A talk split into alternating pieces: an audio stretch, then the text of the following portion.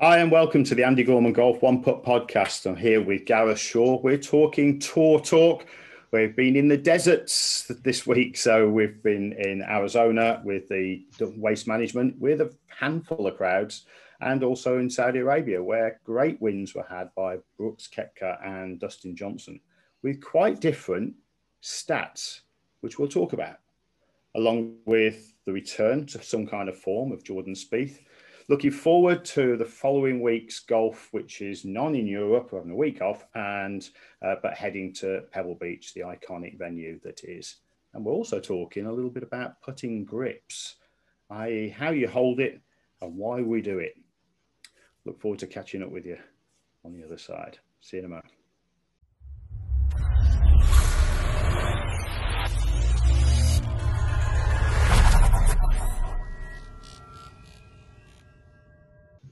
Hi Gareth, how are you doing? Yeah, really good, Andy. How's yourself? How's your neck more than important? Have you been injured?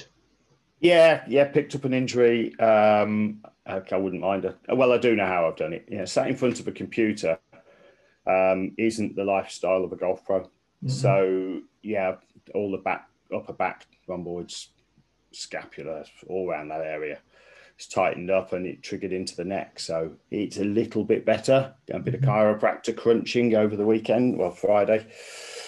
Um, it can knock you about as it did, but um, you know, sometimes you've got to go, no, where is it? No pain, no gain. So yeah, a bit of treatment.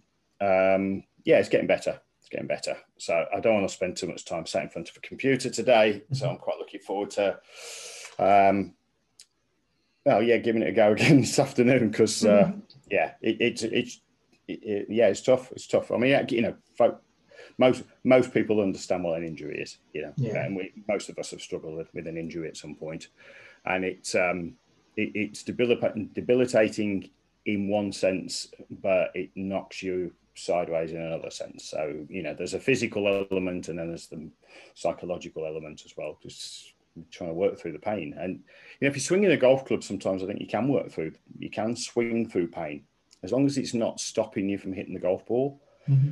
Um, you know, the old adage, beware of the injured golfer. Whenever Seve complained about his back, boy, you know, put your money on him. Um, if he had a mm-hmm. cold, put your money on him. Um, you know, yeah, let's, let's move on. I could go yeah. all wrong on that one. so busy week. Tour talk is absolutely littered with with discussion points. Yeah. Where do you want to start?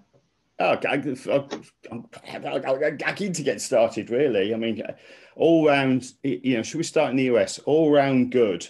Um, seeing Jordan Spieth in the final group again, I think that's it's good for golf. Obviously, it's good for Jordan. Um, hope he doesn't take too much of a setback. Um, you know, interesting stats and interesting visuals. Um, it, you know, because it's one of those things. It doesn't all look great, um, but you know, obviously, certainly with putting, if you can square the face and hit it at the right speed, you'll get the ball going in. Um, and he found a week doing that. And you know, he's definitely struggling off the tee, as we know from stats. Um, but just good to see him up there in the mix. And I think that just he, he needs a little bit of confidence. He needs two or three more tournaments where he can do that. And then, you know, eh, look, he may flip the switch this, you know, in the next opportunity. Um, I hope he's going to take, I hope he's going to Pebble where, you know, where we're off to the next week. Um, I think it'll be, you know, he needs to keep the momentum going, and that that's a big thing. You know, how too often guys get into, oh, I'm only going to play 15 weeks this year. Oh, get a grip and get out there and play a bit of golf. Unless you've got an injury, you know, or you're protecting yourself, you know, like Tiger, and I know if he ever played more than 22 weeks in a year. Um, you know, just get out there and create some momentum and, and keep going. And as long as you've not got an injury and you're not aggravating anything, you're not going to aggravate your mind if you get into contention all the time. Um, that's a good thing. So, you know, yeah, I mean, it's just like, you know, it's just great to see him back. I mean, I mm. really, you know, it's been a long time. So I don't think he's had a top 10 finish. Um, I, I, can't remember where he's finished, but I don't think he's had a top 10 finish last four years. Yes, no, he hasn't won for since 2017. He hasn't won since. I know it's ridiculous. So, um, yeah, it's kind of yeah. I mean, it's, it's kind of scary. Has he won since the Open? No. No.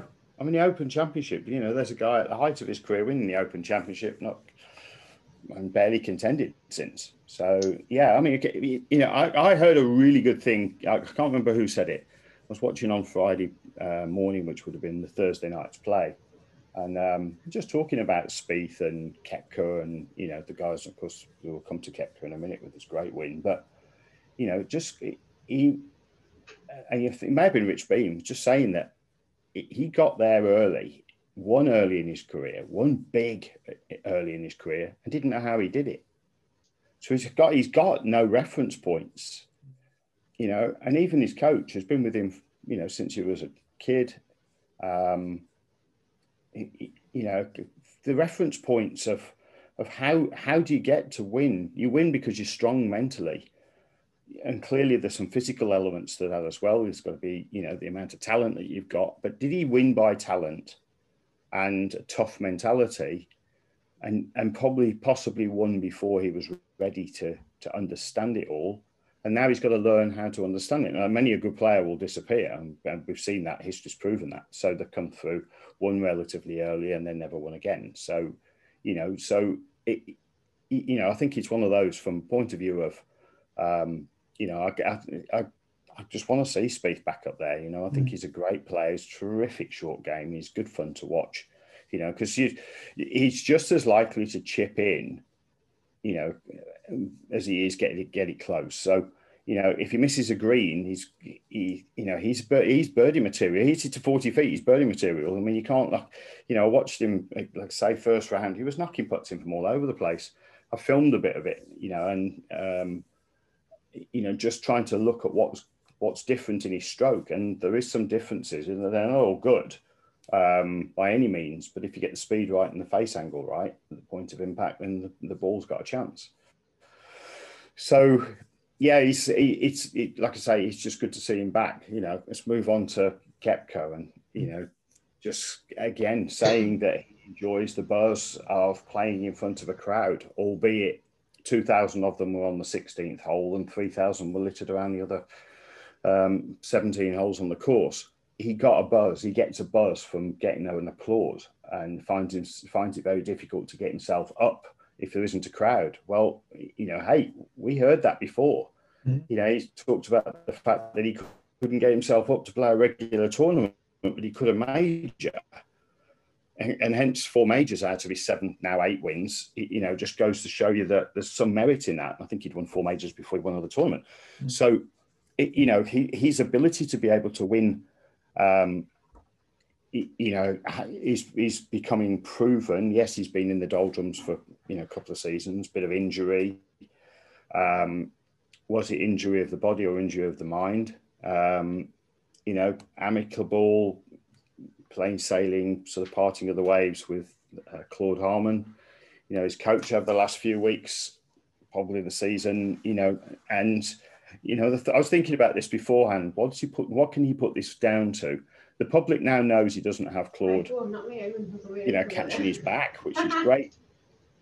And you know, you've cleared the air. The public knows where you stand and and I think the, the advantage to that then is that he just goes out and plays. He's not thinking technically. He's not thinking what was it that was said in my ear, you know, 20 minutes, hour, two hours ago. Um, he also then realizes that so many times where I think we've become as players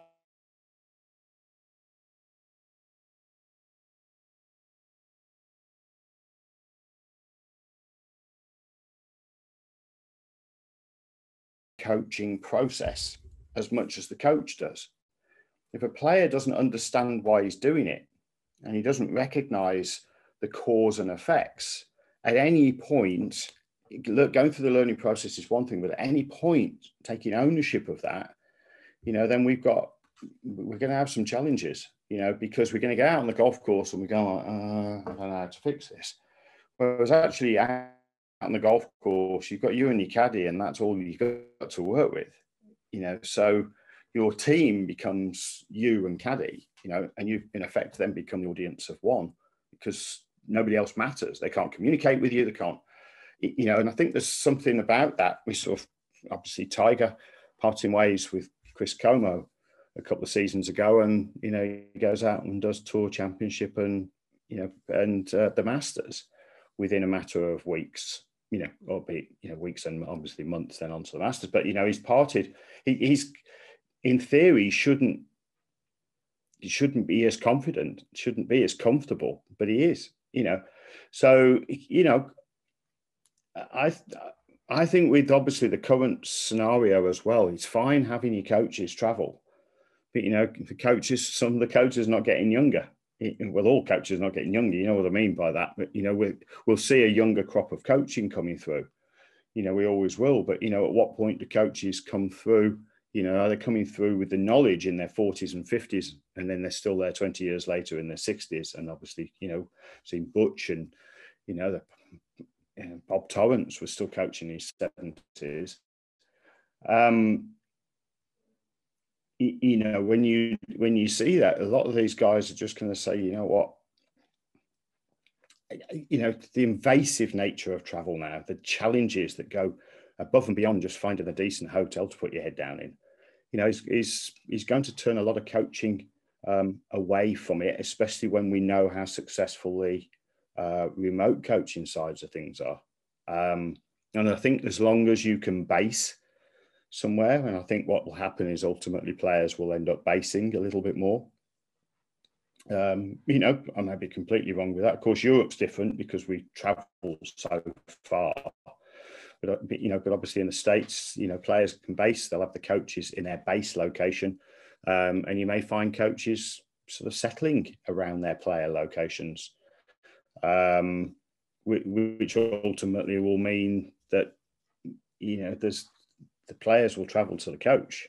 Of course, it's a lot easier in the States. I mean, a heck of a lot easier to do that in the States, but um, you know, Europe a little less so. But yeah, the, the advent of the the ability to do remote coaching well, and of course, it's a lot easier to remote coaching very well on putting because there's not a lot of movement. You know, putting and short game, as in the field shots around the greens, it's you know, I'm doing it at the moment. You know, with coach with the coaching that I'm doing with players out in the Middle East you know, they've based themselves out there because we can't play golf. That's fine. They're out there getting ready for the season. And, you know, we're doing remote coaching on the putting green and on the short game greens. Um, you know, they're setting their iPads up. You know, I'm watching them in front, sitting in front of my TV screen, and you know, we're we're able to communicate. We're able to make changes. We're able to affect change you know get that ball flight and roll to to do what we wanted to do and you know and see the immediate effects of it. And you know not having to be hands on um you know that's that's the new school of of golf that we're in you know and i'm not saying that we don't need our tech because we will ultimately. I'm not saying that we don't need our studios and um you know sort of ball flight centers and and the like because we do, but you know we'll become less reliant on it. Um, but you know the the golfer has to understand that this is very doable. It's different, but it's very doable. And you know I've got some youngsters loving it. At the same time, they're also saying I prefer it when I'm in the studio, but but they're getting a lot more out of that direct focus because it's so one dimensional, you know. Um, and I just think that that will help. And then when a player can become less reliant, or if you think about it now, the coach isn't traveling in the air back home, but the coach is in front of the computer screen because and he's sitting watching, you know, the tournament or whatever. Um, and you can contact him straight after, get back to your hotel room and have that conversation and you know, set the phone up, run off the local network service, and and away they go. I think it's you know, remote coaching is here to stay and will become a major part of, of the way that we do business. And of course, you can do it now. That's the beauty of it. It's now, exactly. now, now. Exactly. I know. For example, this morning I've had two phone calls to Australia at eight, eight, eight o'clock this morning. Done mm-hmm. business in Australia, in Melbourne, in Queensland, it's so accessible now. It's crazy. Yeah, you know, I mean, as you know, I mean, I've got clients all over the world, and you know, to, to know that we can make it work. All right, there's a few challenges logistically in the Middle East. There's you know restrictions, you know, in terms of video conferencing and stuff like that. But you know, as I, you know, I I think the government will understand as well that you know business is being done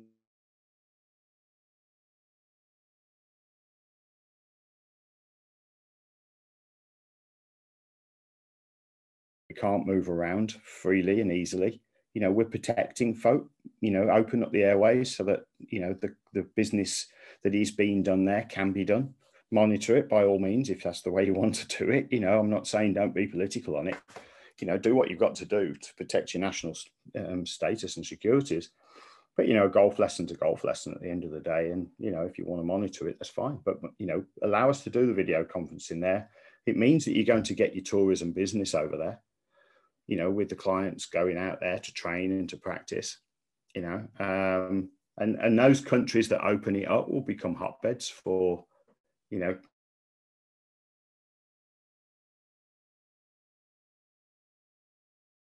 I mean, I've seen some ph- phenomenal facilities um, that are around Middle East, Turkey, and um, you know, and of course, at this time of the year, you've got the weather, so it's you know, it's win-win you know, and players are then going to come back ready for the summer, you know, hit, hit the ground running early spring and, you know, be ready to go and do what they need to do, you know, during their, um, you know, pursuits of their careers going forward. So yeah, I, the recreational golfer, when they get to understand that this is a real game changer, now, now, now coaching, you know, in your living room, in your office, on the practice ground. You know, yeah, yeah, we can't get and play on the practice ground, so go and do it in your backyard. You know, it doesn't take an awful lot to set up a backyard platform. If you haven't got a backyard and you've got your living room, you can work out of there and work on your putting. You know, and so we've been doing putting and short game, you know, this last month, and it's working really nicely. So, when when will it be that the tour players start to do it? That's the thing. Exactly, because at the yeah. end of the day, as well, a lot of people are going to be seeing out there putting strokes that they might be tinkering with and manipulating. And the two I want to focus on is Xander Schauffele and Jordan Spieth, mm-hmm. especially the left below right. What is this craze about left below right, Andy? Because working with you, I'm an orthodox Andy Gorman advocate, hmm. but there's so many people out there who are doing the left below right and it just looks awkward to me. Yeah, I mean, you've got left below right, of course, you've got the pencil claws or whatever other types of grips, the split, the up the arm, you know, arm lock. I mean, all of these things, I think that will be, you know, I'd love to see the R&A nail that one. Um, it, it, you know, their masks, ultimately the grip change is a mask. The grip, the, the wrists are not breaking down. They're reacting to the problem and the risks are not the problem. You know, folks talk about it all the time. If you're catching us new, guys, look, I've been shouting this for 20 years. The risks are not the problem.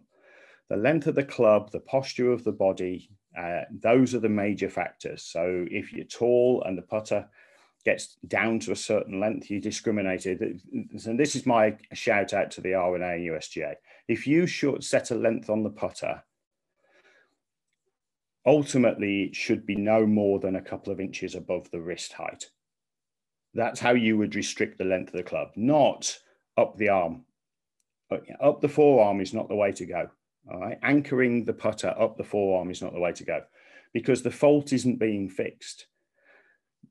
Putters are, are ultimately too short. And because of that, posture is poor and we bent over the putter too far when we take the spine with its natural curves, we've got outwards through the rib cage, inwards through the neck and the lumbar spine. When we that and that's called an extension of the spine. When we go into flexion, where we collapse over and we lose our height, you know, and we lose our sort of structure, and you know, one of the reasons why I've got a neck problem right now is because I'm sat in front of a computer in poor posture for too long during the day.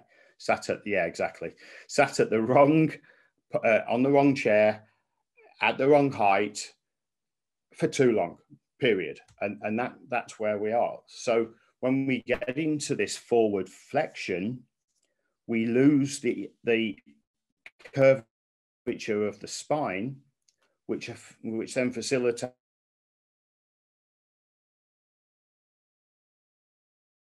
over and bend over a little bit further and they can't move. They get stuck. They lose just nothing to free that up. The freedom is in the lumbar spine.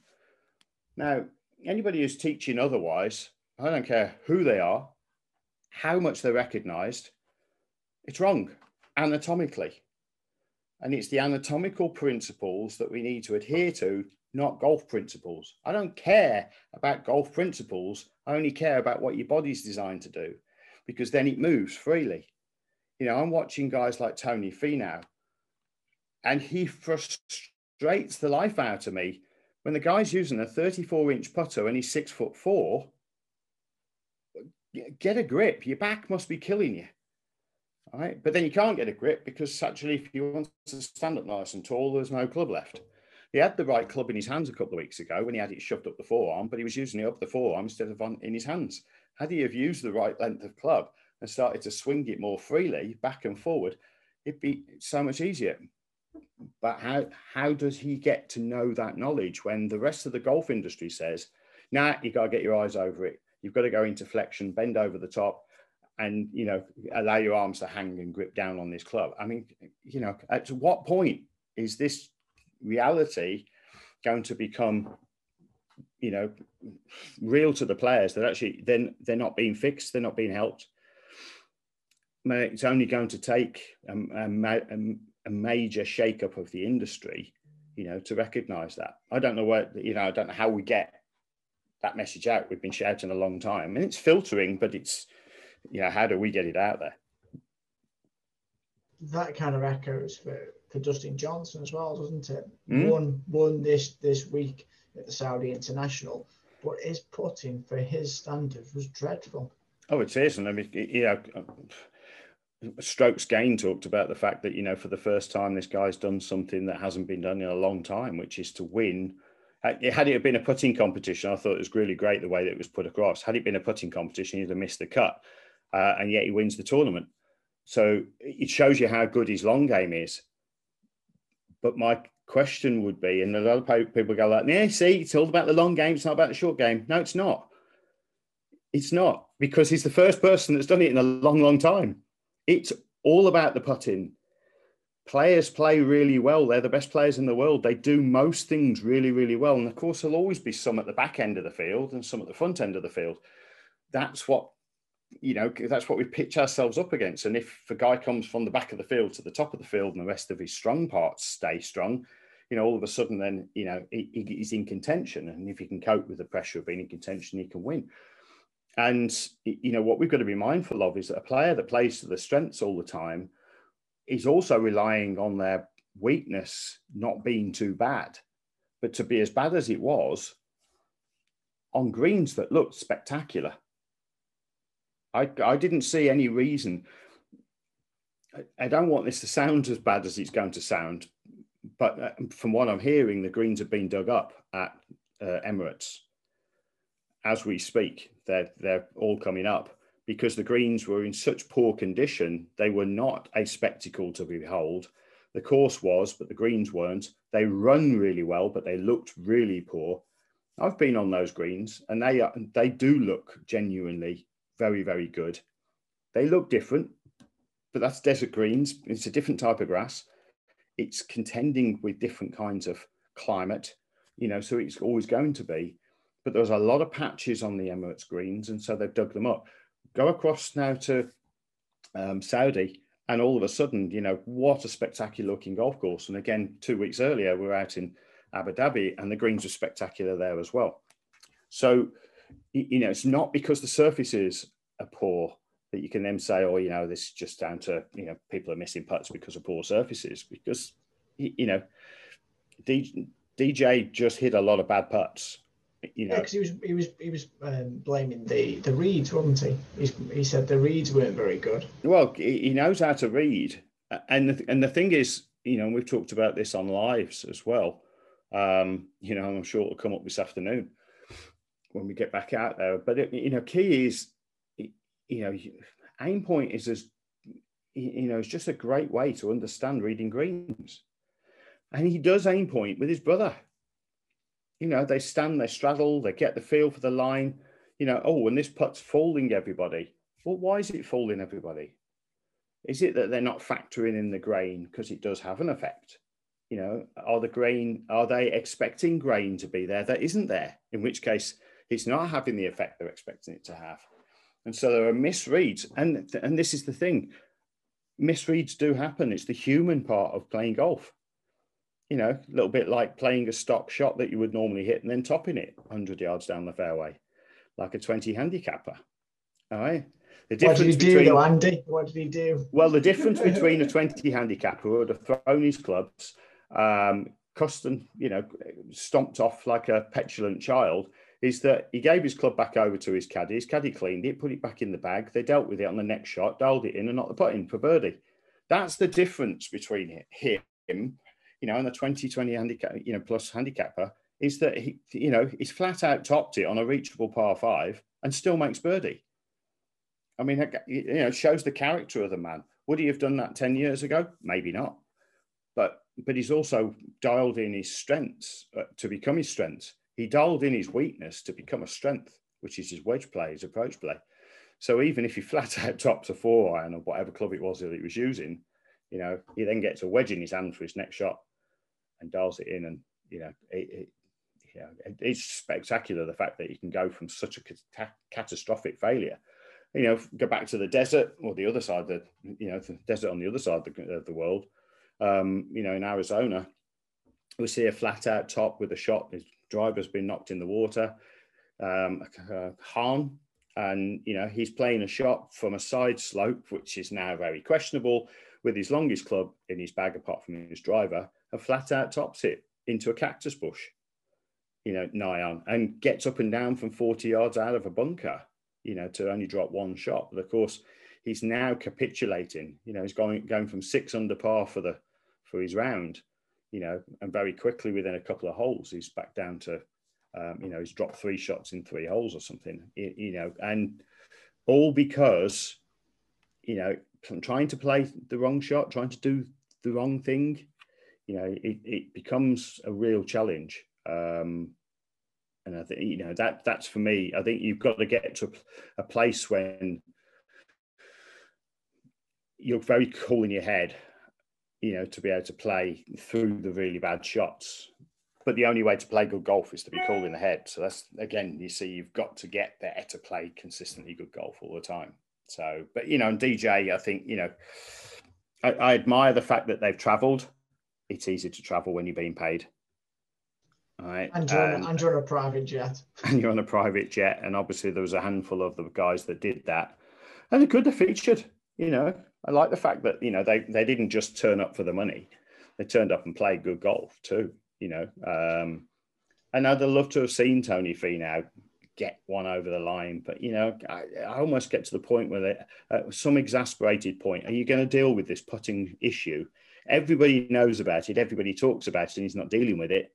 You know, then ultimately, you know, what are you doing? You're just blinkering and you know blindly carrying on and just not doing anything about it and just blaming the greens or trying to change your putter or whatever it might be because it's not it is the putter but it's the fact that the putter doesn't fit him that's the problem. Then he mm. can't get into good posture. Now he can't practice.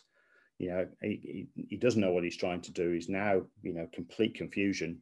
You know it, it's when you've got confusion you've got you know how, how can you make a confident stroke you can have mm you know, and you can see you can get into waves of you know knocking putts in because you can. Um, but when you're knocking putts in with your hands and not your body, you're always reliant on something that'll break down really quickly. Why aren't they picking that up, Andy? Because I imagine I know he's he's not, he's not with the kind of mainstream putter manu. He's with the putter manufacturer, but it's not a mainstream Toulon Odyssey TaylorMade. It's another mm-hmm. company. So why aren't they picking up that the well, it, stage? Why haven't they got Sam or they haven't got the kind of technology? well, they they may well have the technology. I'd be very surprised if they haven't. But you know what they've got is a single single mindset on fitting.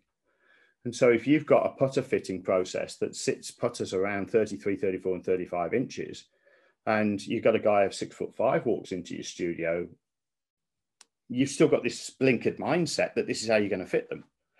Um, I'm trying to think about it, think of another sport that, you know, I've said it before, shoe manufacturers, you know, well, if your shoes aren't big enough, we'll cut the toes out so you can get your feet in. But that doesn't make it a shoe, makes it a sandal. All right. So, you know, and if you're going to kick a ball with it, then you've got nothing to protect your toes. Now we've got a problem.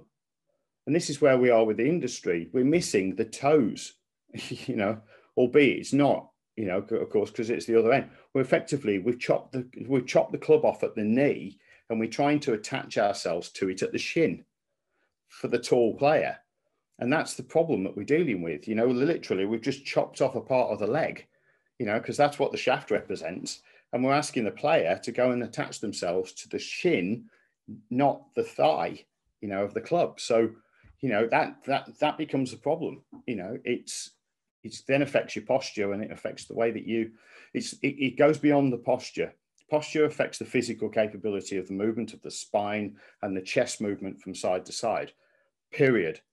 Then poor posture affects balance, albeit you're not about to fall over necessarily that effect on the balance clouds the brain.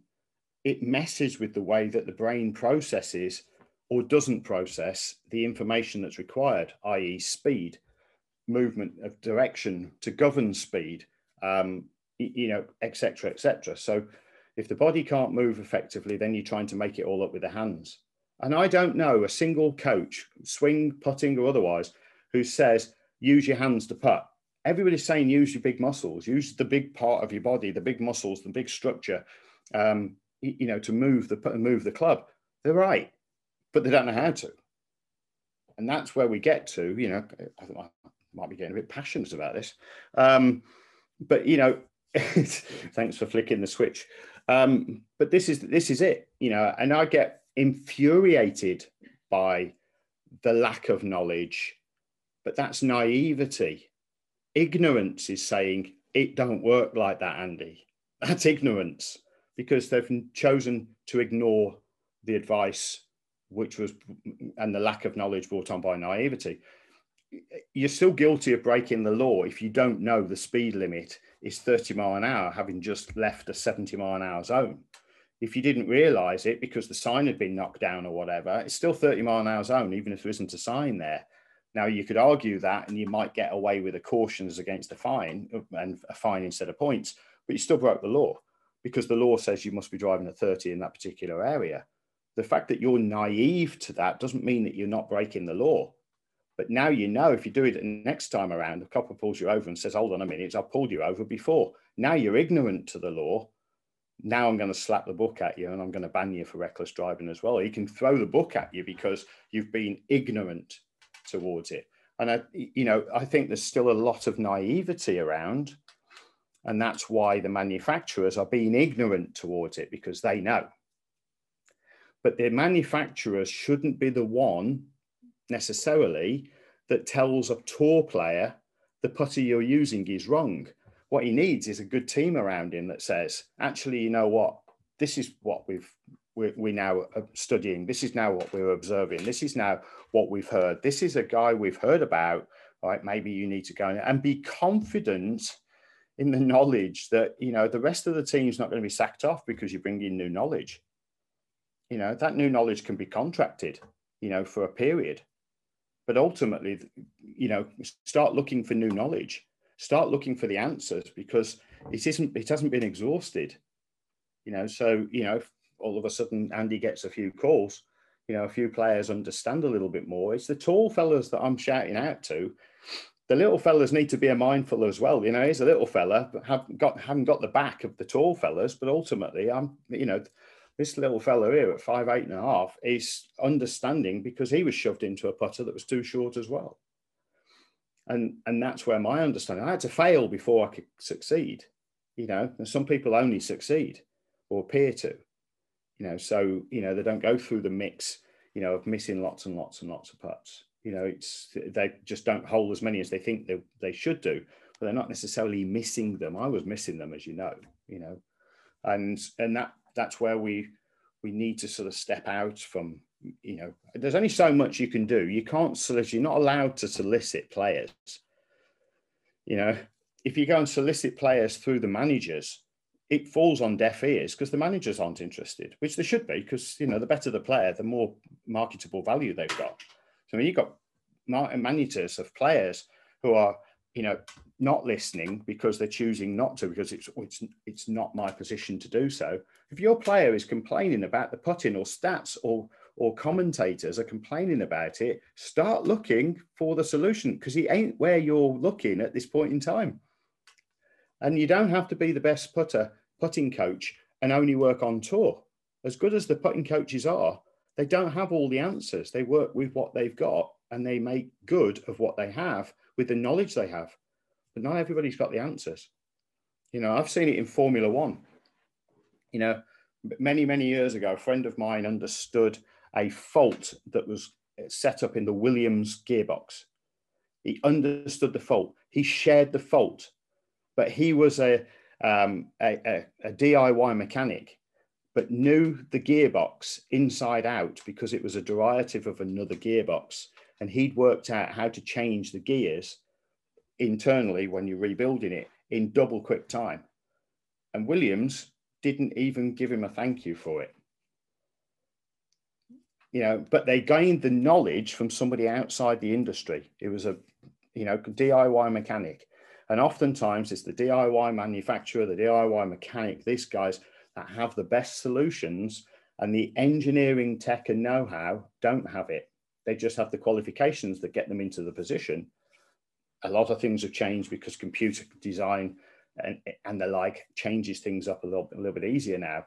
But back in the day, when you're dealing with a mechanical issue, you know, sometimes it was the guy who was doing it on this, you know, on a pair of ramps stuck up on a pair of bricks, stopping the thing from rolling off the ramps, you know, in the makeshift way. They were the guys that had actually worked out how to do things easier.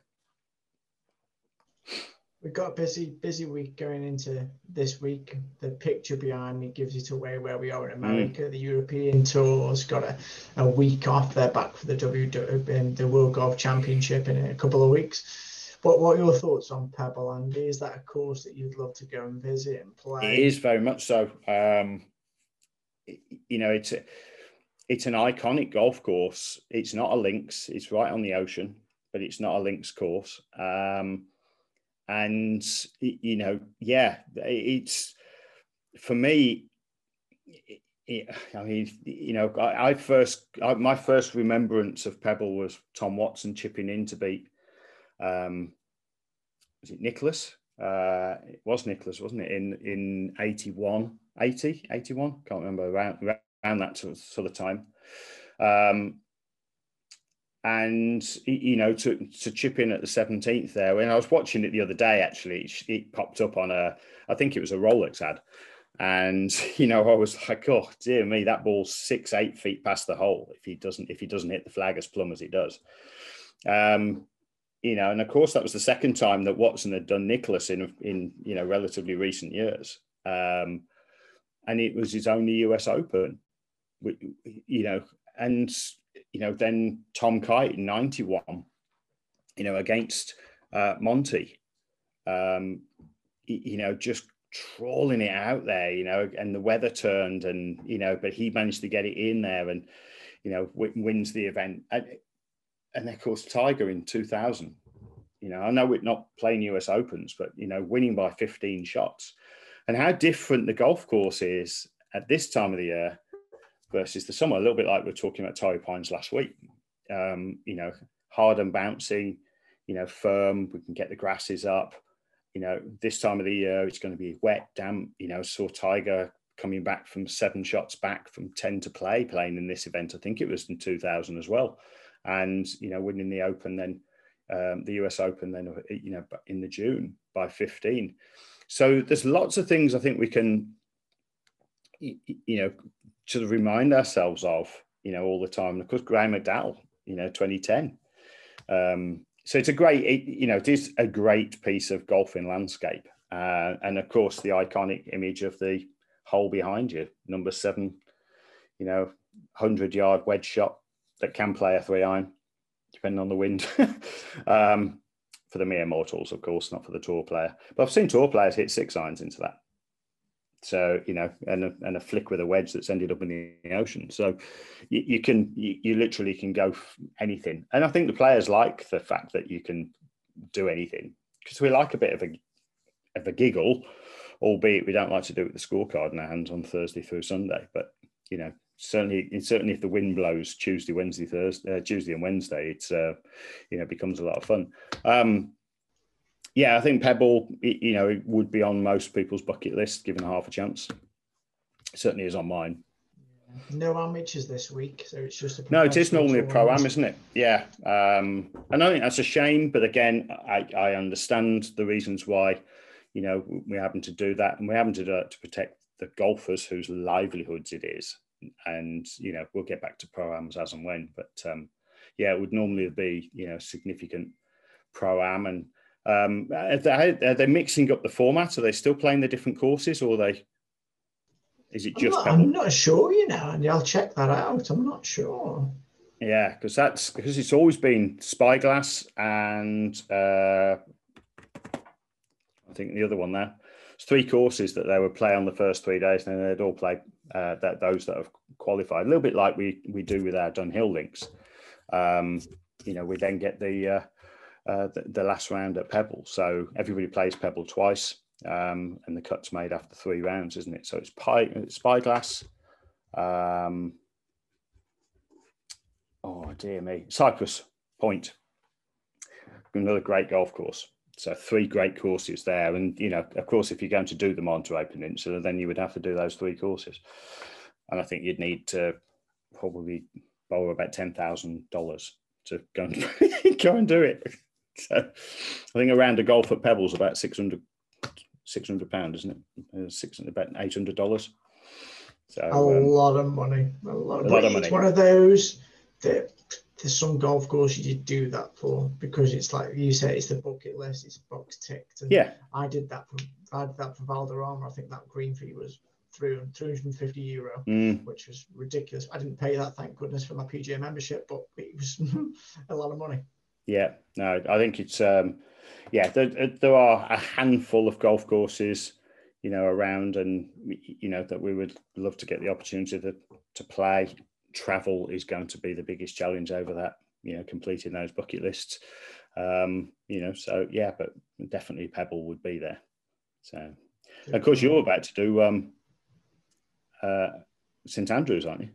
What we should have been. Yeah, should have been. It should have been actually next week. Should have been going up next week, but because of COVID and everything else. Oh, I thought they're still playing golf. You're not allowed to travel up, is that? No, no, yeah, exactly. Just because of the ah. local restrictions and things, I should have been up there next week with a colleague. But we've we've we've put it we've put it until um, next year. This time next year, so we're going to be playing the 20, 28th of, of February next year. So it's been all moved and ah. things. But that's hey, oh, nature, nature the beast. In.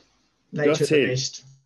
Yeah, I thought you got a bit quiet on it. I hadn't forgot you were going, you see. So um, it's like, oh, I talking about iconic courses, St Andrews and Pebble Beach. There'd be two, you know, crikey, don't get much more diverse, really. Lush and green, and then, you know, freezing cold. Mind you, it's also covered in six inches of snow at the minute. So yeah, exactly. Hopefully, be better next year. But hey, I've, I've, been lucky enough. I played it a couple of times. I played it for my dad's 40th and for my 21st. So it was a yeah special special place. Did you miss all the bunkers? To be honest, I, I wasn't bad. I think I went in three on the first uh, kind of time I went up with my dad, and then I think I went in one on the second time. But they were both in kind of winter conditions, so it was um, I think it was March, March and October. But it was just it was one of those kind of pinch yourself experience. I, I shanked it off the first with a three iron, nearly knocked it out of bounds when I played with my dad. Um, just because of the nerves, I kind of pegged it up. I looked around I, me. I would never have hit a three iron. I know. Don't know why I did that. I can remember standing up in my first Open qualifying, just turned pro, 1990, and I, have got Ping Eye one iron, and it was my go-to club. I could hit it anywhere, and I'm standing in the Open qualifying um, regional rounds. One round, get through into final qualifying. So you know it, it's it's the shootout battle at that point. So so I, you know, going out, not expecting anything, stand on the first tee, get the got the one iron out. I've hit I've hit one iron there since I was about 15. So you know, teeing it up. And I t- remember turn I remember hearing, you know, gentlemen, uh, your tea time is due. Um, are, are, you ready? Yep, yep, that's fine. Yeah.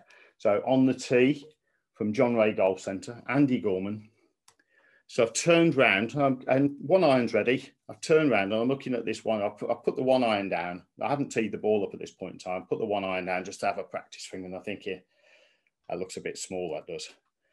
And the first hole is tee's elevated. You go down in a little bit of a dip. The ninth green is in the dip below you.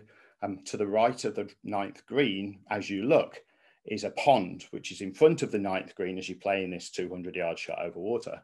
And then the third tee's in this view here and it's all very on the right hand side of me. I've got this one iron, which now has a neck that's getting about that big.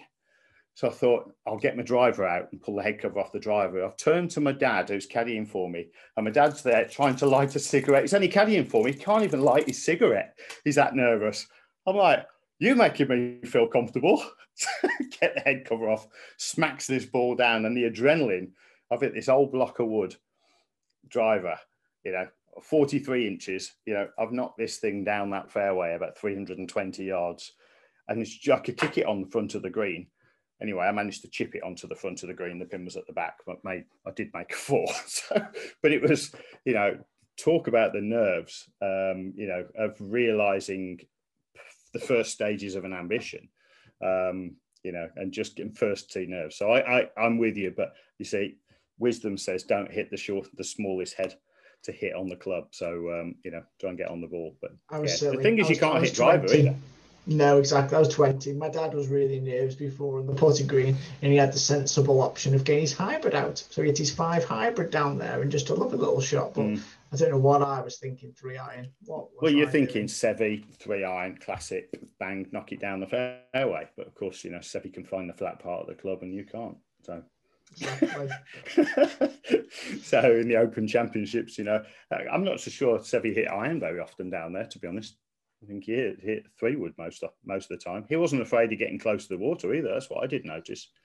It's um, it would only it would only be a flick with a five iron down there if um, you know if it was really howling. And of course, he can howl down there. You know, um, you know, but uh, yeah, and just flick one up on the wind and let it bounce down the fairway. But uh, yeah, it's an it's an interesting, it's a really interesting tee shot. It's not a course that I've played, but I've walked it, you know, numerous times and you know jumped in the bunkers and gone like, whoa, how do you get out of that?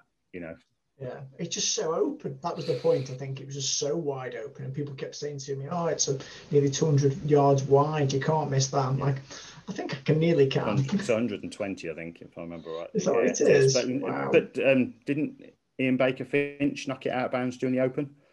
Mm. So I think he knocked it down the left, down the third, down the 18th, didn't he? Mm-hmm. And folk have hit it out to, uh, down the past the first, over the first from the 18th tee as well, mm. thinking it was the right thing to do, you know, and then get it a little bit hooky, and you know, it just keeps running. So yeah, it, it's it is wide open. It's the widest fairway you'll ever attempt to hit, but it's also you know you, you can miss it because the you know down the right hand side of both of those is the best lines and um, of course that's right next to the out of bounds fence. But um, Good inter- Good interesting fun. memories. But uh, yeah, it'll be interesting to see who who you know pulls pulls the win out of the bag.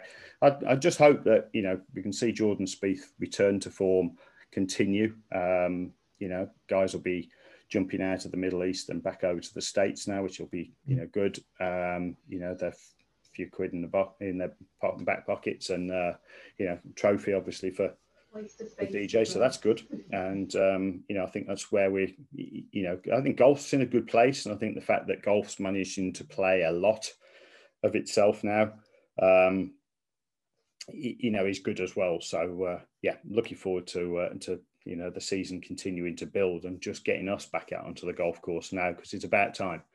You know, we know we know that we cannot put ourselves any more risk being on the golf course. There's no reason for golf courses to be closed, um, none whatsoever. because if you can go and walk in the park and bump into you know 10,000 people you know walking in the park then you can go around a golf course which will have no more than you know sort of 50 60 70 people on it so um, you know we should be out there playing golf you know and getting to meet with folk and keeping our uh, minds more sane and be mindful that as much as what we're doing here is bringing a little bit of frivolity and you know talking about what we can see you know with the best players in the world um, if you're missing your playing partners and you can't get out and speak to them maybe have a walk around the park with them you know uh, but pick up the phone because there's a lot of people missing that contact with humans and it's a good place to go.